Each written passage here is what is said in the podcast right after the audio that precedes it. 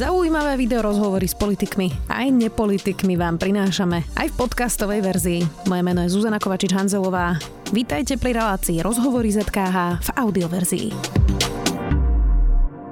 Bezprecedentné zatýkanie na Slovensku, policajné špičky, šéf Penty Haščák, Norbert Böder, ale aj špeciálny prokurátor Dušan Kováčik.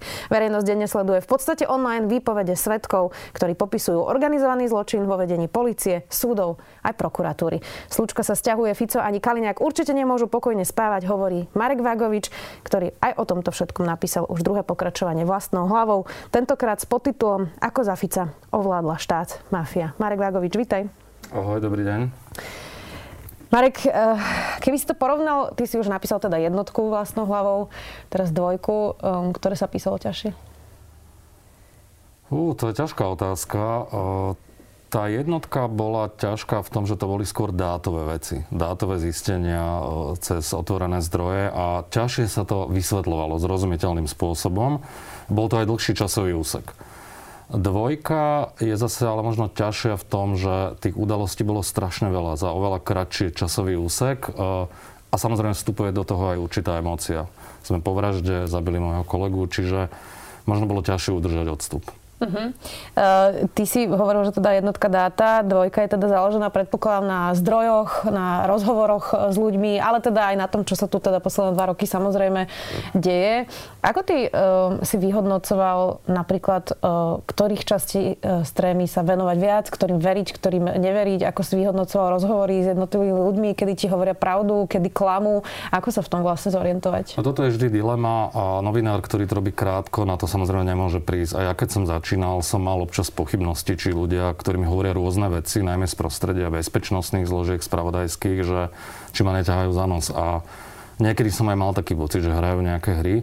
Ono to príde až s vekom. Keď si tie zdroje nejakým spôsobom preveríš, preverí ich čas, keď vidíš, že tie veci sedia a že majú skôr verejný záujem ako nejaký osobný alebo niečo podobné. A čo sa týka tej dvojky, to sú naozaj skôr také príbehovejšie veci a ja som sa snažil to predkávať tou trémou a vyberal som správy, ktoré neboli medializované primárne a ktoré vypovedajú aj o nejakom takom vnútre tých ľudí, ako je Kočner, Beder, Rajecký, Todd, e, Bašternák a je tam tomu venovaná aj celá jedna kapitola, kde opisujem ich bezprostredné pocity po vražde.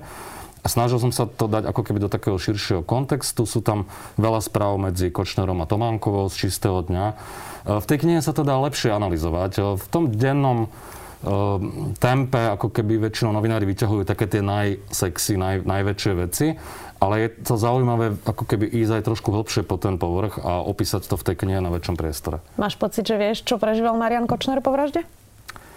Z tých správ sa to dá celkom dobre uh, vydedukovať, ak samozrejme nezavádzal tých ľudí, o ktorých, uh, s ktorými si písal, lebo vieme, že on sa často chválil, často robil formu, napínal svaly, ale keď si píše s Bederom, že keď Remišová na tlačovke povedala, že som vrah, podľa mňa to bolo samozrejme trošku nafúknuté, tak jeho žena sa zrútila, hej, že bol na záchode, utekal rýchlo za ňou.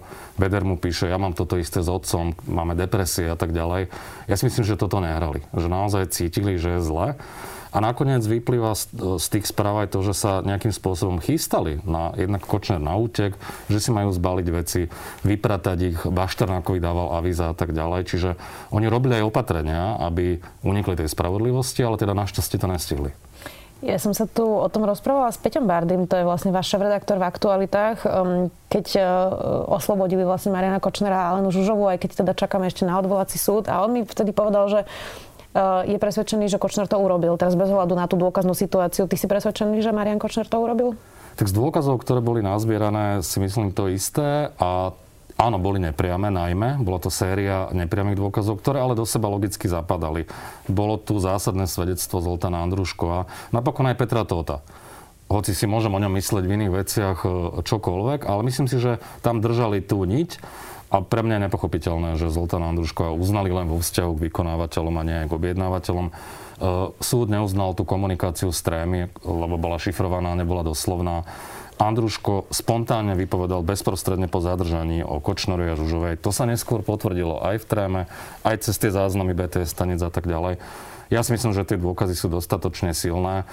Áno, možno chýba tam taký ten dôkaz typu, že chytiť niekoho s dymiacou hlavňou, tak sa to hovorí, ale pri takých vraždách všeobecne a pri takýchto obzvlášť nečak, nemôžeme čakať, že niekoho chytíme týmto spôsobom priamo príčine.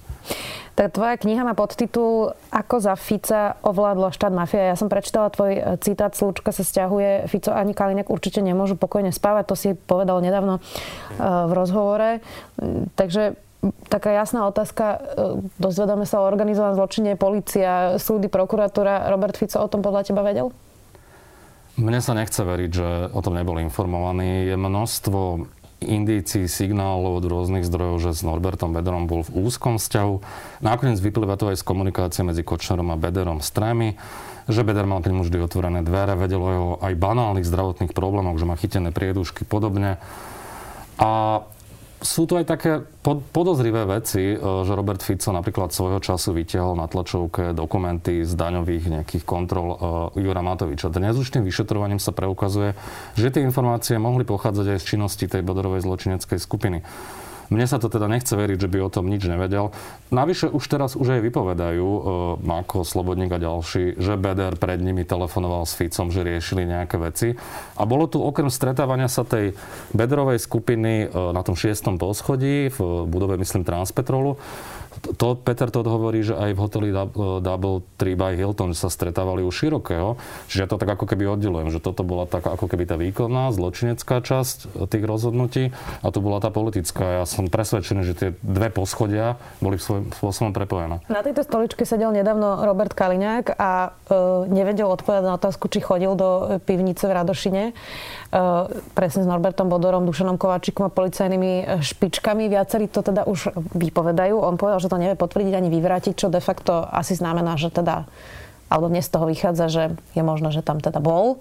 Um, ono to znie um, až ako nejakého filmu z nejakého krstného otca, také, takéto nejaké čudné stretávania sa. Uh, až sa to človeku nechce veriť. Ty si na tom tak. ako? Ako keď si čítaš knihu o Escobarovi, o Kolumbii alebo Taliansku, o Sicílii z minulosti, tak máš pocit, že to je nejakým spôsobom porovnateľné, podobné a my sme si to nevedeli predstaviť, že až do takejto miery to môže byť poprepájané. Samozrejme, ja už som aj v tej jednotke naznačoval, v tej dvojke je to oveľa viac rozpísané, že to tu plus minus takto funguje. Ale neboli úplne jasné dôkazy a to, že tu zadržali a väzobne stíhajú dvoch policajných prezidentov po sebe, ktorí boli vo funkciách, tak to je ako neuveriteľný škandál, nehovoriť o tom, že špeciálny prokurátor. Hej. Čiže vysoká pozícia a No je to akože des. Aj pre mňa, hoci sa tomu venujem dlho a tušil som, že to takto môže fungovať, je tá miera tých prepojení a spôsob, akým tí ľudia tu ovplyvňovali životy rôznych, aj podnikateľov, aj politiku je je extrémne proste šokujúci, alebo ako to inak nazvať, neviem. Na druhej strane, my teraz e, čítame napríklad výpoveď Makova v podstate online. On niečo vypovedá, hneď je o tom nejaký článok e, a rôznych novinárov e, naozaj, že píšu o tom no, viaceré, to virálne v podstate. viaceré médiá no. a E, myslím, že Peter Pellegrini teraz hovoril, že už to išlo o WhatsAppovými skupinami, čiže asi aj Petrovi Pellegrini mu to prišlo, ak to správne som pochopila v nedelu.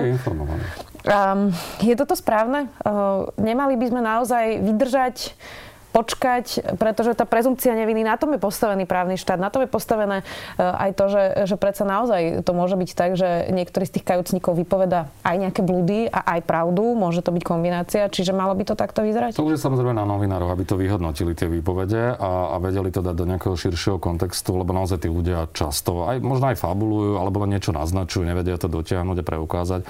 Mňa samého prekvapilo, keď výpoveď Moniky Jankovskej sa začala šíriť. Mne to prišlo cez Facebookový chat od v podstate neznámych ľudí, čo som bol šokovaný, že odkiaľ to tí ľudia majú.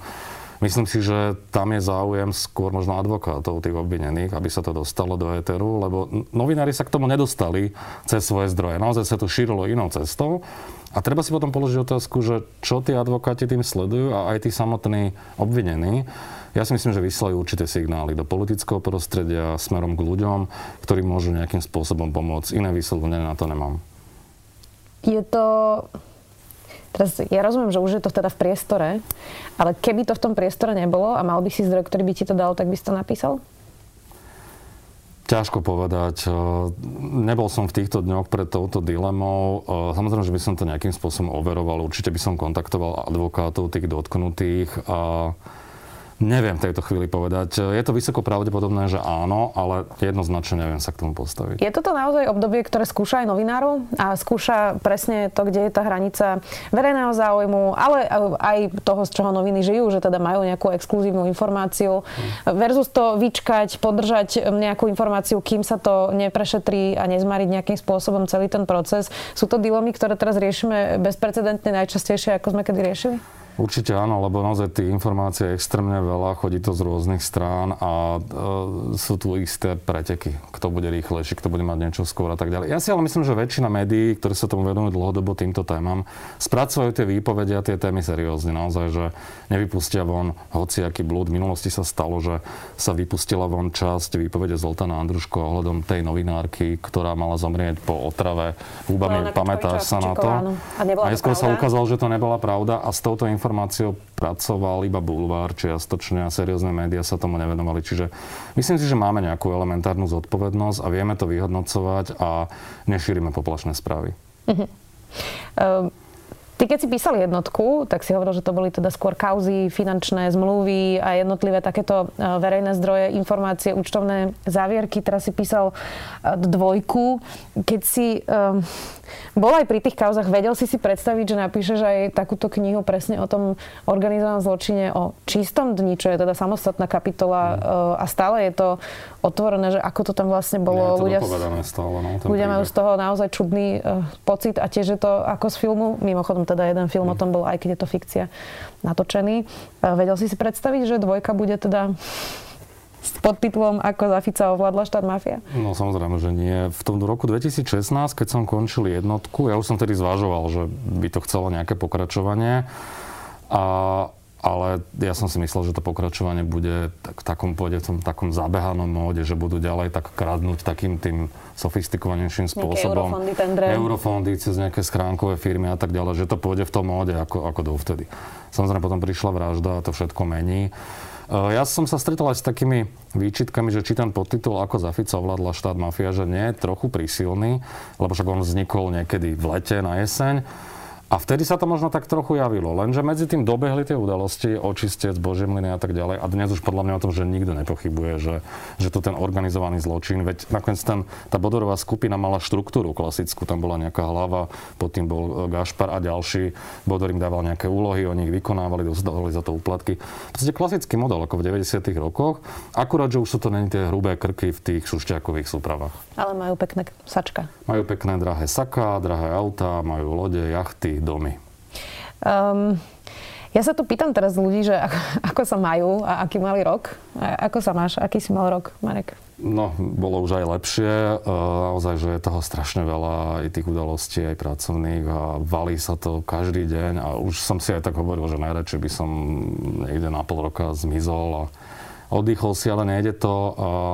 Na druhej strane je to aj taký dobrý pocit takého zadozučenia za tie roky, tvrdej driny, čo my investigatívni novinári otvárame tieto veci a a vlastne, no dobre, s odstupom 10-15 rokov prichádza ten výsledok, ale prišlo to. To potvrdzuje, že treba byť stále trpezlivý naďalej, robiť to, čo treba a pokračovať aj v tom Janovom odkaze a snáď niekedy budeme mať aj my trošku voľnejšie chvíle a obdobie.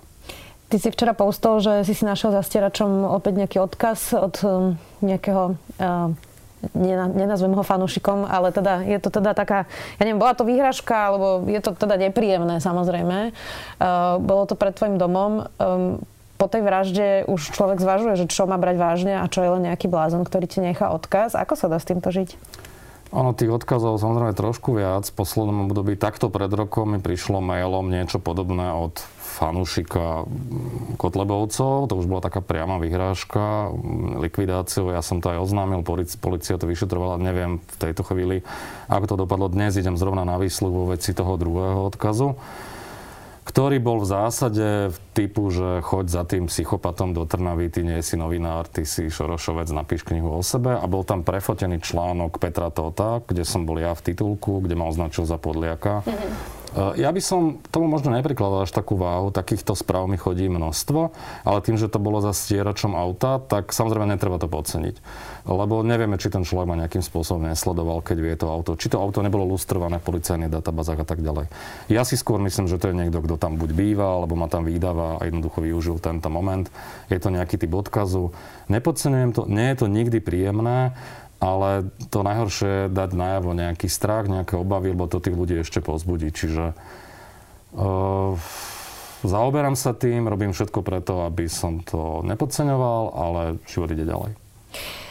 Ty si spomenul Petra Tota, on napísal tiež knihu teda teraz. Uh, ja som ju, priznám sa, nečítala, ani to neplánujem urobiť. Uh, tam píše aj o tebe a teda uh, máte, ako to nazvať, napätý vzťah?